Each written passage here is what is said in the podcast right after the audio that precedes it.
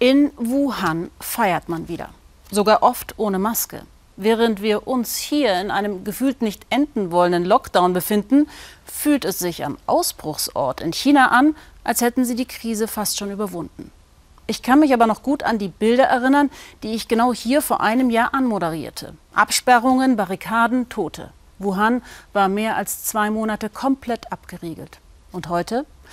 Auch China ist von einer zweiten Welle betroffen. Anders als bei uns genügt aber Peking allein schon nur der Verdacht einer Erkrankung, um rigorose Maßnahmen einzusetzen. Ziemlich rigorose. Tamara Antoni. Busse aufgereiht bis zum Horizont. Die neuen Corona-Maßnahmen treffen vor allem Dorfbewohner hart. Morgens hatten sie hier die Nachricht bekommen, ihre Sachen zu packen. Mit Kind und Kegel. Alle müssen ihr Zuhause verlassen. Nur ihre Tiere bleiben zurück. Wohin sie gekarrt werden, für wie lange, sie wissen es nicht. Ein Jahr nach dem Lockdown von Wuhan ist jetzt die zweite Infektionswelle ausgebrochen. Bei jedem Verdachtsfall, sogar jeder Kontaktperson zu einem Verdachtsfall, wird hart durchgegriffen. Chinas Vorgehen in der Pandemie ist noch konsequenter geworden. Unabhängige Journalisten sind dieses Mal nicht in abgesperrten Gebieten. Solche Videos in den chinesischen sozialen Netzwerken sind schon nach ein paar Stunden wieder gelöscht. Auch Zensur und Kontrolle hat der Staat jetzt perfektioniert.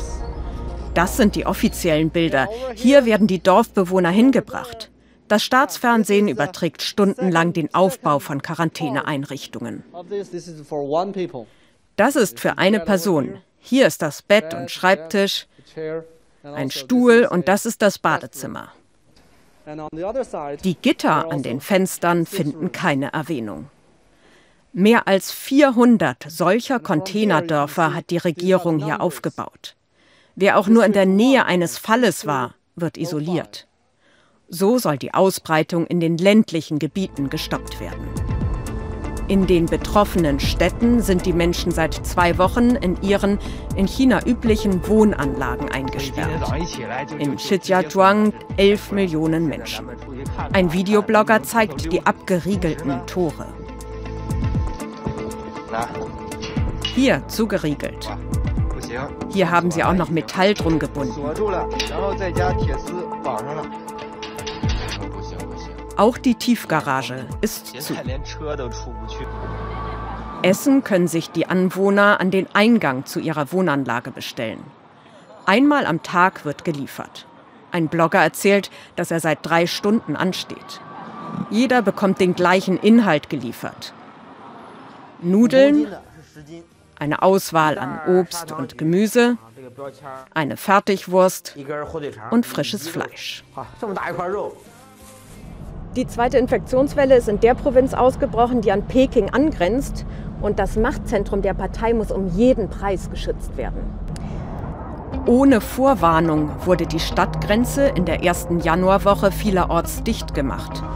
Panik brach aus unter den Pendlern. Zwei Wochen später sind die Straßen und die Mautstation wie ausgestorben einen aktuellen Covid-Test und eine Wohn- und Arbeitsbescheinigung braucht es zur Grenzüberquerung, erzählt uns diese Familie. Sie haben Schwierigkeiten, die Unterlagen zu besorgen. Ein Interview aber mag hier niemand geben.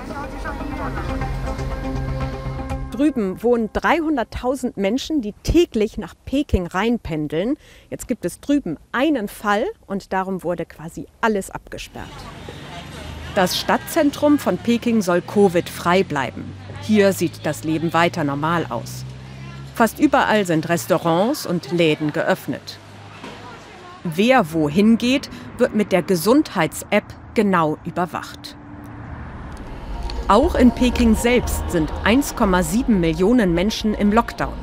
Denn in der Stadt wurden 49 Fälle identifiziert. In dieser Wohnanlage wohnen Kontaktpersonen, Seit einem Monat werden sie streng bewacht. Wir drehen nur aus dem Auto. Da hinten steht die Polizei. Unsere Erfahrung ist, wenn wir jetzt rausgehen und filmen, dann werden wir die nächsten drei Stunden mit der Polizei zu tun haben. Darum bleiben wir hier lieber im Auto. Jede Virusspur wird ernst genommen. Das hier ist ein Industriegebiet, auf dem normalerweise 10.000 Menschen arbeiten. Für einen Monat ist es nun geschlossen. Der Grund ist, dass bei chinesischen Mercedes-Mitarbeitern das Virus getestet wurde. Danach wurde auf Autoteilen, so heißt es von den chinesischen Behörden, auch Virus gefunden. Und darum darf hier niemand mehr das Gelände betreten. In den chinesischen Medien sind Virusübertragungen von Objekten auf den Menschen ein großes Thema. Importe aus dem Ausland werden desinfiziert und getestet. Auch Deutschland war zwischenzeitlich in Verruf geraten.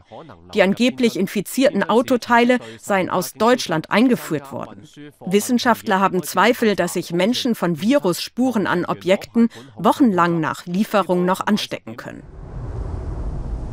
Zurück in der 11 Millionen Stadt Shijiazhuang.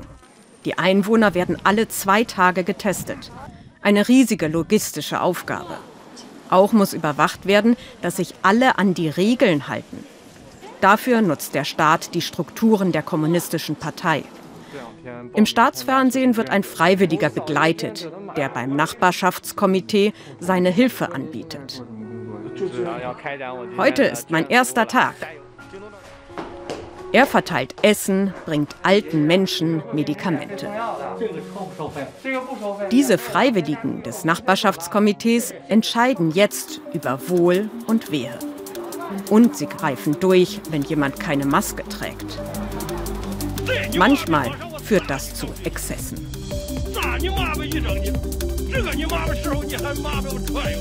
Insgesamt hat China nur wenige Infizierte. Im ganzen Land haben nur etwa 2000 Personen Covid-Krankheitssymptome. Doch der Preis ist durch die massiven Einschränkungen hoch. Manche wünschen sich ein bisschen mehr China, viele nicht. Ob China ein Vorbild in der Pandemie sein kann oder eher nicht, darüber spreche ich auch mit unseren Korrespondenten in einer neuen Weltspiegel-Podcast-Folge.